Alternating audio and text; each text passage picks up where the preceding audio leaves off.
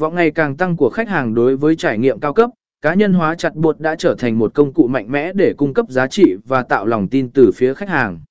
Việc đầu tư vào chặt bột thông minh và cá nhân hóa là một phần quan trọng của chiến lược đỉ gỉ tổ marketing hiện đại, giúp doanh nghiệp nắm bắt cơ hội và phát triển mối quan hệ chặt chẽ với khách hàng của họ.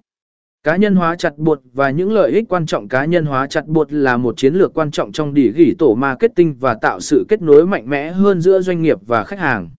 Dưới đây là những lợi ích quan trọng mà cá nhân hóa.